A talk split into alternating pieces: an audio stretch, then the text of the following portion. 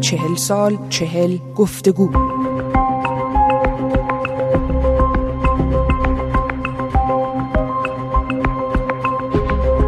ایرج جنتی عطایی شاعر ترانه‌سرا نمایشنامه نویس و کارگردان تئاتر در سال 57 یک ماه پیش از 22 بهمن ایران را ترک کرد. ایرج جنتی عطایی در آن روزها 32 سال داشت. او اکنون ساکن بریتانیا است و در لندن زندگی می کند در گفتگوی ویژه امروز با ایرج جنتی عطایی از او درباره فضای شعر و ترانه در ایران پیش از انقلاب و همچنین ترانه های سیاسی آن روزگار پرسیدم. من فرهنگ قویمی هستم. از شما دعوت می کنم در این گفتگو همراه ما باشید. آقای جنتی عطایی ابتدا از روزهای پیش از انقلاب آغاز کنیم که ظاهرا در آذر ماه 57 شما ایران رو ترک کردین و در 31 سالگی در واقع زندگی رو در لندن آغاز کردین. چرا و چه موضوعی باعث شد که یک ماه پیش از انقلاب ایران رو ترک کردین؟ موضوع موضوع نبود برای اینکه در اون شرایط پیش از اون افتخیزهایی در سراسر ایران به وجود اومده بود و قبل از اون هم به هر روی به خاطر سانسور و بازجویی و تهدید و ممنوع کار بودن و این تجربه های شخصی در جایی قرار گرفته بودم که گمگیجگی من رو در بر گرفته بود. بعد هم به دلیل اینکه آنچه که در جامعه میگذشت بر ضد نظام موجود برای من حکم واحدی رو نداشت و مانیفست روشن مشخصی برای جایگزینی وجود نداشت و بعد من از هر دو سو تحت تهدید بودم. یعنی خویشاوندی داشتم که در اداره مخابرات وزارت اطلاعات کار می‌کرد. دیده بود و به عمه من گفته بود که اسم ایرج در لیست کسانی هست که در حکومت نظامی و اینجور چیزها باید مواظب خودش باشه و از سوی دیگه در نشست های با دوستان و همکاران یا آشنایانی که داشتم می‌گفتن که باید به یکی از این تفکرها یا تشکلهای موجود به ویژه بخش مذهبی سر علاقه بکنی وگرنه جون در خطره. و از این جور چیزها من چاره ای ندیدم جز این که بتونم فرار کنم پنهان بشم سنگر بگیرم. بنابراین در اون زمان سیزدهم آذر ماه 1357 گریختم. در آن روزهای پیش از انقلاب در محیط شعر ترانه و در فضای هنری در ایران چه میگذشت؟ آیا همه یا برخی از هنرمندان با اعتراضات و اعتصابها همراه و همصدا بودند؟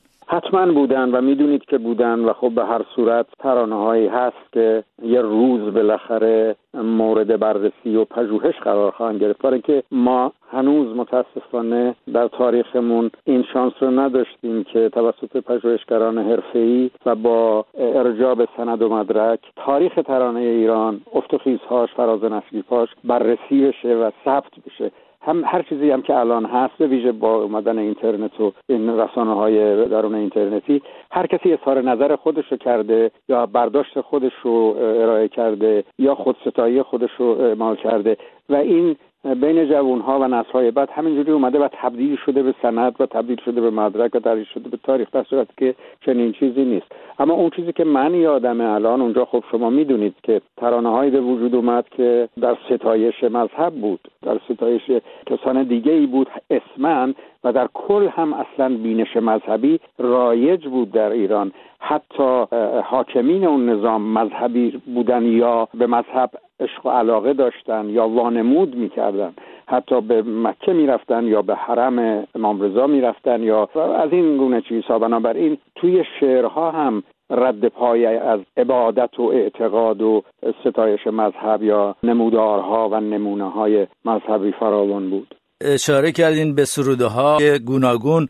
برخی از ترانه های شما پیش از انقلاب اما محتوای دیگه ای داشت که از منظر برخی ضد دستگاه حاکمه تلقی می شد و می‌خوام بپرسم که شما از سرودن این گونه ترانه ها چه احساسی دارید؟ آیا فکر می‌کنید اونها ضرورت روزگار بود یا شما جلوتر از زمان حرکت می‌کردین؟ من فکر نمی کنم که بشه این رو گفت جلوتر از زمان حرکت کردن هنرمند یا نه. برای اینکه من باور دارم که هنرمند در جامعه زندگی می‌کنه و اون چی که می‌گیره اون چیزی است که در جامعه حضور داره. اگر کسانی معتقد هستند که در جامعه پیش از انقلاب ظلم وجود نداشت فقر وجود نداشت سرکوب وجود نداشت اعدام وجود نداشت شکنجه وجود نداشت سانسور و اینا وجود نداشت خب اون یه بحث دیگری است اگر که یک کسی مثل من داره میگه که من در اون جامعه زندگی می‌کردم و به عنوان یه هنرمند این حس اجتماع رو که می‌دیدم طبیعی است که باردار می‌شدم از این حس و این عاطفه و این تجربه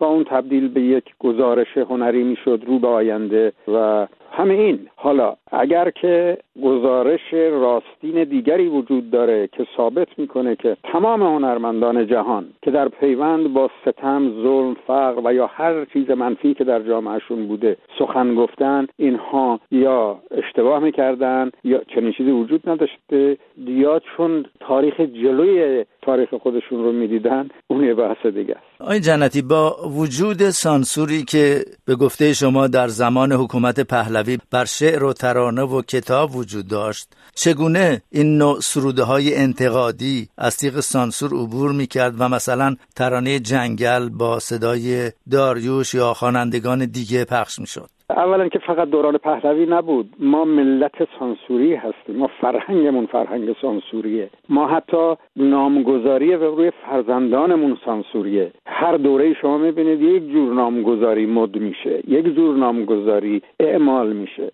بنابراین اون چه که برمیگرده به سانسور این است که شیوه های مختلفی وقتی میاد نوع بیان اندیشه مختلفی که میاد دستگاه های سانسور نسبت بهش آگاهی و تسلط ندارن. ولی وقتی کار می‌کنه تو جامعه اون وقت مجبور میشن که با ابزار ادوات دیگه ای که غالبا هم عمده ترینش و پیشتازترینش سرکوبه یا بازداشته یا قدغن کردن یا ممنوع کار کردنه پیش بره. و من همطور که تو مصاحبه گفتم و بقیه هم کسان همین تجربه دارن بعضی از دستگاه های سانسور دیگه مسلط شده بودن به اون نوع ترانه هایی که پیش از ما می‌خواست اشاراتی بکنه و توقیف می‌شد. دستگاه های سانسور رادیو تلویزیون و از این دست یا مطبوعات.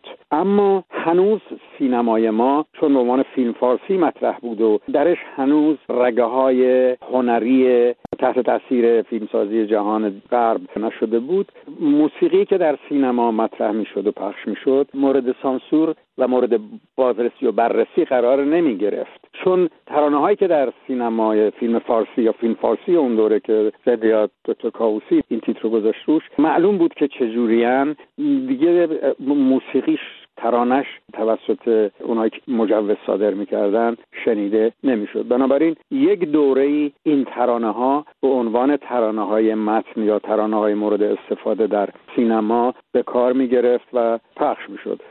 بعد که این بازتابش رو در جامعه دیدن و متوجه شدن خب اونجا هم دیگه اداره بررسی باید شد که حتما شعری که برای متن یا در سینما مورد استفاده قرار می‌گیره مجوز بگیره.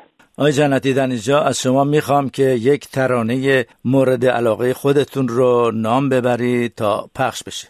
آخه این خیلی سوال خاص سختیه. برای اینکه من بیشتر از چند تا ترانه دارم و طبیعی که هر اثر هنری هر هنرمندی مثل فرزندش میمونه نمی‌تونه از بین فرزندانش یکی رو انتخاب کنه. اما با توجه به سوژه مصاحبه شما دلم می‌خواد با ترانه مار در محراب اینو شروع بکنیم و این ترانه است که من در اوایل سال 1358 در نخستین مرحله بخش بودنم در خارج از زادگاه هم روی یک ملودی سالها پیش ساخته شده همترانه قدیم هم زنده یاد پرویز مقصدی ساختم به اسم مار در محراب که همطور که می‌بینید اسم این ترانه عقیده من حس من و حرف من رو راجع به اونچه که من در اون زمان در اوایل 58 حس کرده بودم که ماری در محراب بیان کردم. در آواره شب و دشنه چکت از قلب من خونا که می‌بینم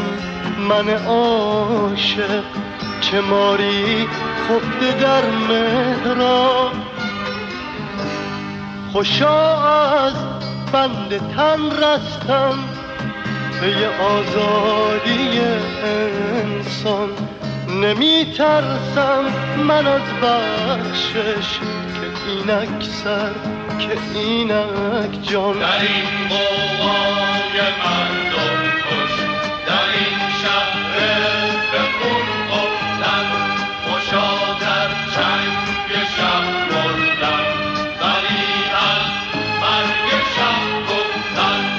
اگر پیرم اگر برنا اگر برنای دل پیرم به راه خیل جان برکف که میمیرند میمیرند برمیگردیم به گفتگو با ایرج جنتی عطایی. آقای عطایی شما بیش از 300 ترانه سرودین و در واقع سبکی تازه در ترانه سرایی ایران گذاشتین. بسیاری از ترانه های شما رو خوانندگانی چون گوگوش، داریوش، ابی، فرهاد و فریدون فروغی خوندن. انتخاب ترانه و انتخاب خواننده سروده های شما به ویژه سروده های اعتراضی یا انتقادی غالبا چه کسی است؟ شما یا خواننده؟ من. من اما به هر روی ببینید ما دو بخش داریم در کار هنری ترانه. یک بخشش آفرینشگران اثرن یک بخشیش هم اجرا کنندگان اثر. این دو بخش هنرمندان که بخش آفرینشگرش برمیگرده به ترانه سرا و آهنگساز یا ملودی ساز بخش اجراش برمیگرده به نوازندگان و خواننده ها و بخشی از اون هم به تنظیم کننده و بخش آفرینشگری هنری هم یه بخشش هم به اون قدری که تنظیم کننده در اون بخش کارورزی می‌کنه. بنابراین اون دوره اون نوعی که ما کار می‌کردیم طبیعی است که اون که در شعر بود اون چیزی است که ترانه سرا می‌خواسته و می‌گفته و بعد با هماهنگی و همدلی و همراهی با آهنگساز یا ملودی ساز به پایان می‌رسیده و بعد اونجا بوده که تصمیم گرفته می شده که به چه وجهی و با چه هنرمندان اجرا کننده ای به گوش مردم برسه.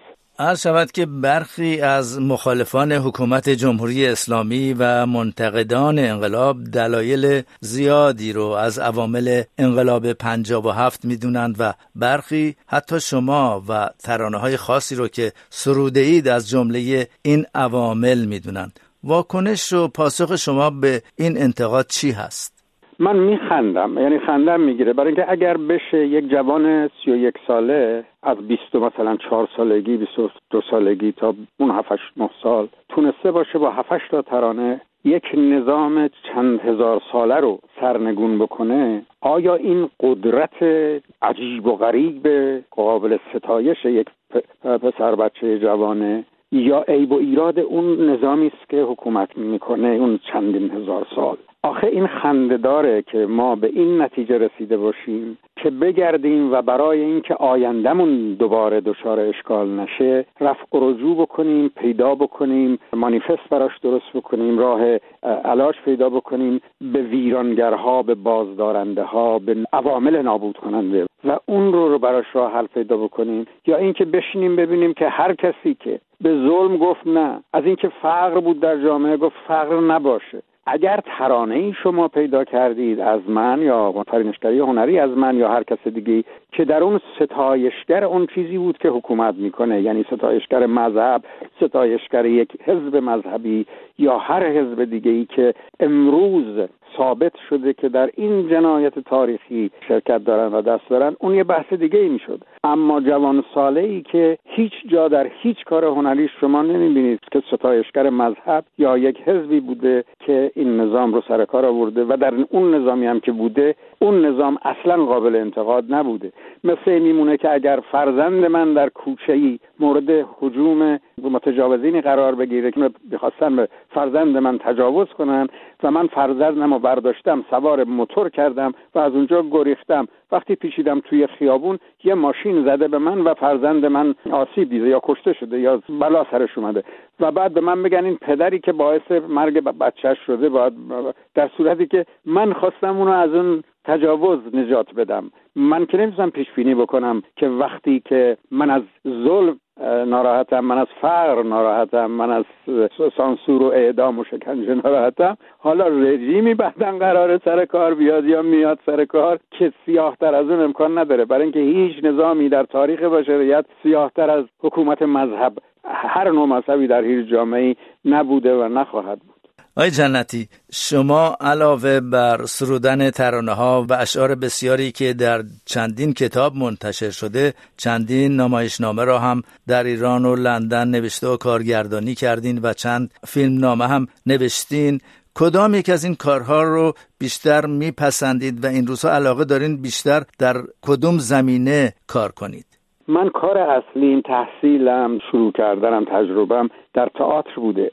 من از بچگی تو کار تئاتر بودم نقش بچه های جوان 7 ساله که بودم بازی می‌کردم در نمایش رادیویی بودم در کار دوبله بودم و طبیعی است که کار اصلی من علاقه اصلی من به تئاتر بوده و هست. من تئاترم به زبانهای مختلف در بزرگترین تئاترهای معتبر تئاتری هنری کشورهای مختلف توسط کارگردانهای مختلف یا خود من به فرانسه به آلمانی به هلندی و اجرا شده. و میشه. و الانم در این کلان سالگی آرزوم اینه که بتونم در تبعید که وحشتناک فراهم کردن شرایط به صحنه بردن یک نمایش اونم در حد حرفه‌ای بتونم دو نمایش من دارم حد اگر یکیش هم تونستم با این کار بازنشسته بشم و کنار گیری کنم و اون هم یکی روزهای آخر فریدون فرخزاده که می‌دونید فریدون فرخزاد مجری بخشی از سرانه های من بود. مثل خداحافظانیا مثل پسرم بهانه نگیر مثل شرقی غمگین ای شرقی غمگین. و اسم این نمایشی هم که دلم می‌خواد بیارم روی صحنه همون شرقی غمگینه که اون روزهای آخر زندگی اون رو می‌خوام ببرم روی صحنه. به صورت موزیکال اگر بتونم اسپانسر یا تهیه کننده هایی پیدا بکنم که از پس پرداخت ارکسترهای سمفونی یا ارکسترهای نمایشی که بتونن موزیکال رو انجام بدن بر بیان. اگر نه روزهای آخر زندگی صادق هدایت رو کار بکنم. در ضمن آیا خوانندگانی که از ترانه‌های شما استفاده کردهاند معمولا برای خوندن سروده های ایرج جنتی عطایی به اندازه کافی به حق و حقوق او احترام می‌گذارند؟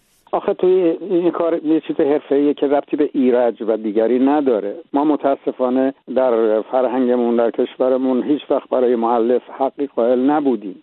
کپی رایت نداشتیم. و هنوزم هر جایی که می‌بینین مثلا میگن ترانه فلان اسم خواننده رو میارن. مثلا اگر یک ترانه ای رو خانم مرضیه مجریش بوده الان یکی دیگه بخونه میگن ترانه خانم مرضیه رو خونده. نمیگن که مثلا شاعر اون ترانه کی بوده آهنگساز اون ترانه کی بوده. این هنوزم ادامه داره. و بنابراین کپی رایت انجام نشده شناخته نشده مورد احترام قرار نگرفته. هنوزم که هنوز.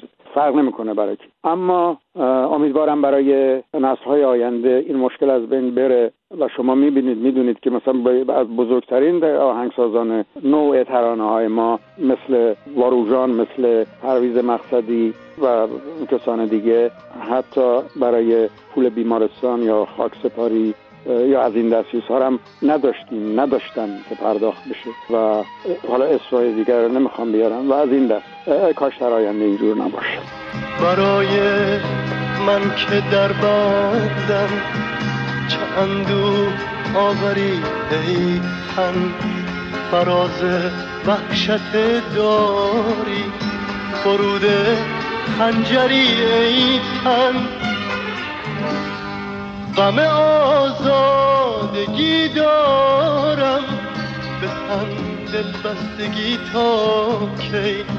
به من بخشیده دل سنگی شکستن های پی در پی. در این قوای مردم کش در این شهر خون افتن خوشا در اینجا می‌خوام ازتون خواهش کنم که یک ترانه دیگر رو هم انتخاب کنین تا در پایان این گفتگو پخش بشه.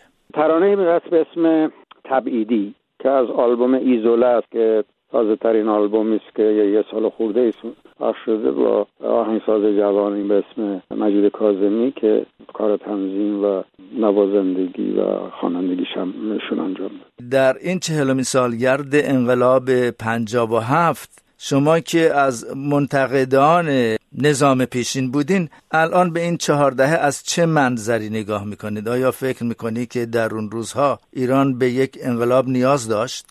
من الان فرق می‌کنه که نظرم چیه با اون موقع. من فقط اینو می‌دونم که هر جای جهان هر هنرمندی اگر هم انتقاد نمی‌کنه باید منتقدین پژوهشگران روشنفکران و کوشندگان. کوشندگان که دلشون می‌خواد جهان بهتری برای جامعهشون داشته باشن استدعا کنند انتقاد کنند تشویق کنند این هنرمندان رو که که منتقد باقی بمونند نه ستایشگر.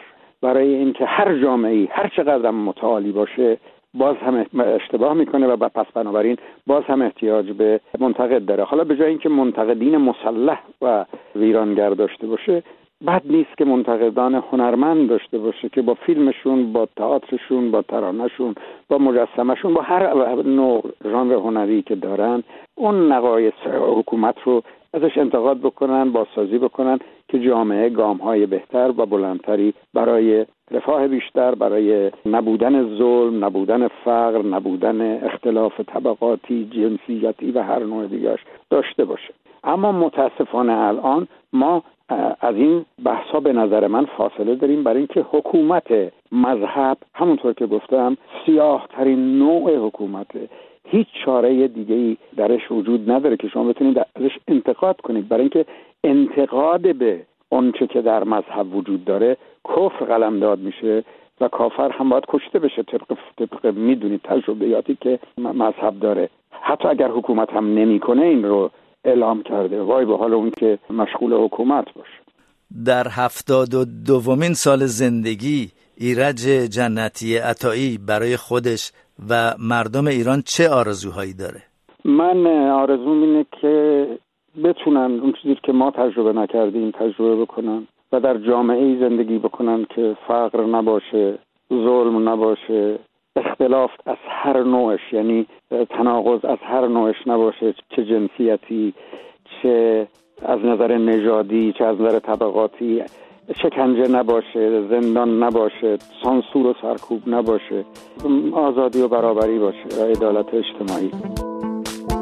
منو یه خاطر از تو که رویامو تلف کرده اسیر حس سر خوردن توی کانال کف کرده ترامواهای جنجالی از تمرین برگشتن. چه خوبه تخت گازیشون بیاد و ردشه از رو من.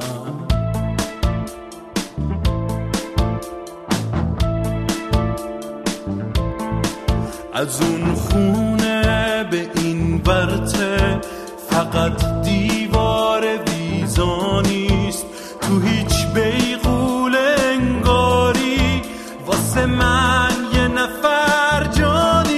از اون خونه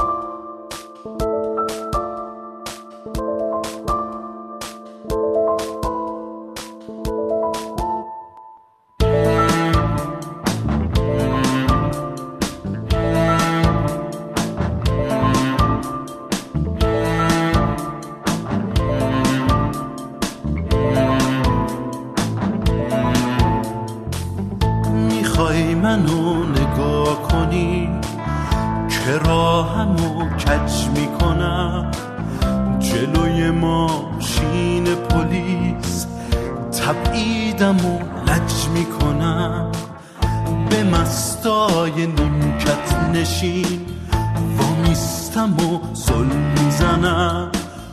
بطریای خالیشونو میشوتم و گل می‌زنم. تهمونده سیگارمو پک می‌زنم. صرف کنون. به سرعت یه پی و پی